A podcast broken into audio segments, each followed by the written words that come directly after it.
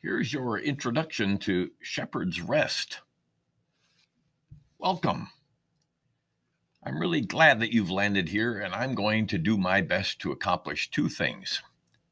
First, I hope to offer a combination of stories, insights, opinions, and life observations that alternately might inspire, touch, tickle, or concern you, and sometimes all in the same episode.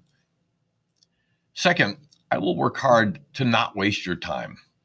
You have too many other broadcast options for me to do that.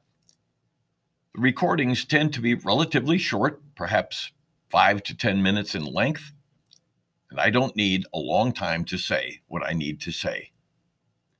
I'm not a salesman, preacher, or political operative, so I'm not selling, preaching, or trying to garner your vote. While my experiences and perspectives are unique to me, the lessons and questions are not. I want to leave you with something of value, even if only a quiet contemplation. That's the rest in Shepherd's Rest. Adding one more option to the already swollen numbers of podcast topics and pundits seems to beg for a rationale. What could one more source of opinion, reflection, observation, and voice add to the spoken universe? Well, it belongs to me. That makes it unique if nothing else does. These episodes are, for the most part, spoken versions of the posts that I have published at Shepherd's blog.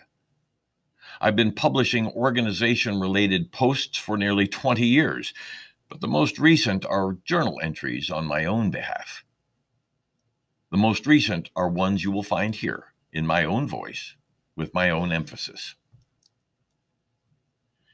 Our perspectives are shaped by the content of our experiences and our character. It's what makes every outlook different from every other outlook.